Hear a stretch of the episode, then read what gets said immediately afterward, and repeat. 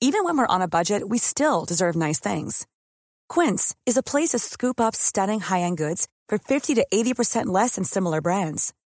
They have buttery soft cashmere sweaters starting at $50, luxurious Italian leather bags, and so much more. Plus, Quince only works with factories that use safe, ethical, and responsible manufacturing. Get the high-end goods you'll love without the high price tag with Quince. Go to quince.com slash style for free shipping and 365-day returns. I'm Sandra, and I'm just the professional your small business was looking for. But you didn't hire me because you didn't use LinkedIn Jobs. LinkedIn has professionals you can't find anywhere else, including those who aren't actively looking for a new job but might be open to the perfect role, like me. In a given month, over 70% of LinkedIn users don't visit other leading job sites. So if you're not looking on LinkedIn, you'll miss out on great candidates like Sandra. Start hiring professionals like a professional. Post your free job on linkedin.com/people today.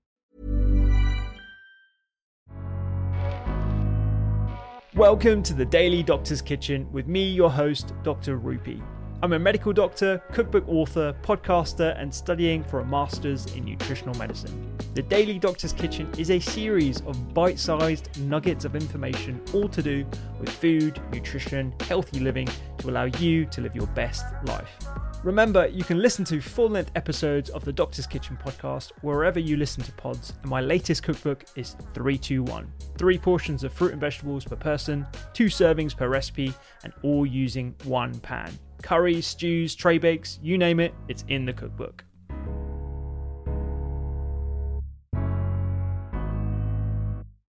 Generally, supplements in the UK are not paid for by the NHS unless you're severely deficient in things like uh, vitamin B12, for which we can give injections. Um, there's vitamin D3 that's advised uh, across the board, actually. Um, during uh, winter months, but during the year, if you're of darker complexion, um, there's very few vitamins. There, there are some exception with, with kids under the age of five, I believe, um, where we give a multivitamin actually. But uh, uh, there's very few exceptions where vitamins will be um, promoted or offered, at least on the NHS. Um, but I think that kind of speaks to the, the differences in the sort of healthcare systems. Um, we certainly wouldn't recommend a brand um, for sure. And, and actually, that speaks to a question I wanted to ask you about, which is uh, are there strategies to choosing a legitimate supplement? Um, and, and, any recommendations? Because at the moment, people either rely on influencers or hearsay of what they've heard, or, or perhaps even promotional um, uh, packages from from the company themselves. Yeah, there uh, there's a couple of sources on the internet, and we have no affiliations with them. Um, and they cost money, or depending on the amount of information you get. But there's like Labdoor.com, Consumer Lab, um, and then depending on the type of supplement, occasionally there's either industry or or quasi industry organizations that evaluate the supplements on a batch basis. So, for example, this might be the only example actually for fish oil. There's International Fish Oil Standards (IFOS) And um, a colleague of mine from back when um, recently asked me for himself. It's funny. Um, of the people I've worked with at hospitals, uh, like they won't really ask until it's for themselves often. Like for patients, they'll be like, yeah, you know, you should try to be healthy, you should lose weight. But then if they gain a lot of weight, they're like, hey, you know, what, can I do to lose? Uh, like, should I do a protein modified sparing fast? Should I do keto? Should I? But anyway, um, this guy was asking what fish oil brand he should take. And I said, well, I can't tell you what brand to take, but there's a lot that have entries on that international fish oil standards page. And because it's free, you know, I recommend not, or it's good to not pay money unless you have to, including with us really. But um, that page happens to have batch testing to see if there's heavy metals, um, if there's auto or oxidation and that kind of thing. Um, but in general, for brands, there's certain tells um, the claims are a good tell. If there's too many health claims, it's almost always not great. Um, if they use a standardized extract, um, oftentimes with herbal supplements, then that's usually pretty good. If they can say like we use this, you know, like trademarked extract, and sometimes it's really really important because, um, for example, for lavender, you can take lavender as a pill or you can uh, take it as sort of an aromatherapy and can help some people with relaxation or even falling asleep and there is a branded extract.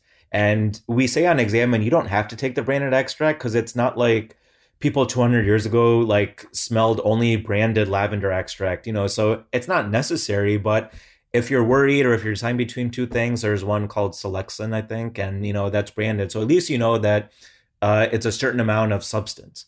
Um, and then there's other things, uh, just like um, it's better to use one ingredient before you use five, and that comes into play in things like probiotics.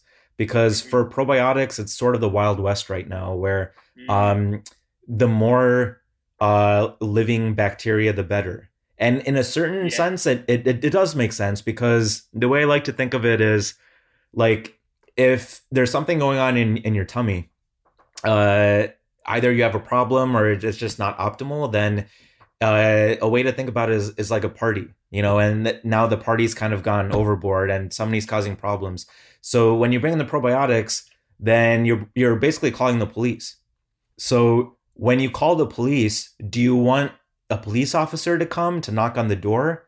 Meaning, like, do you want one probiotic strain or do you want 10 in one capsule? In which case, it's like a SWAT team, you know, probably one because there's two problems. When you choose the SWAT team and something happens, who do you blame? Do you blame like this guy on the SWAT team, that guy on the SWAT team, or your response to the SWAT team? Like, oh, the SWAT team was too much, so we just went crazy and we threw the bottles out the window and they all like smashed on the ground and somebody got hit on the head. So nobody knows who's at fault. At least if you have one, you know who's at fault. Another thing is you can titrate it up. If you have one officer, they can knock on the door, then they can come in. If you have a SWAT team, they're all in all at the same time. So there's certain uh it's not strategies that everybody should take, but I think if you have GI problems, it might be worth considering um, titrating your dose even less than suggested dose. Like you can even take a capsule apart usually, especially with the probiotic because it's not uh, gel encoded, and take like a quarter of it or a half of it. Um, and then test that out a few days and then go up. You know, it's not going to kill you. And and sometimes they're enteric coated so that they survive um, your stomach acid. But if they're not, go ahead. You know, take take the capsule apart and take a little bit of powder it's okay. And then you can build up and maybe take a, a multi strain probiotic later, but it's usually better safe than sorry.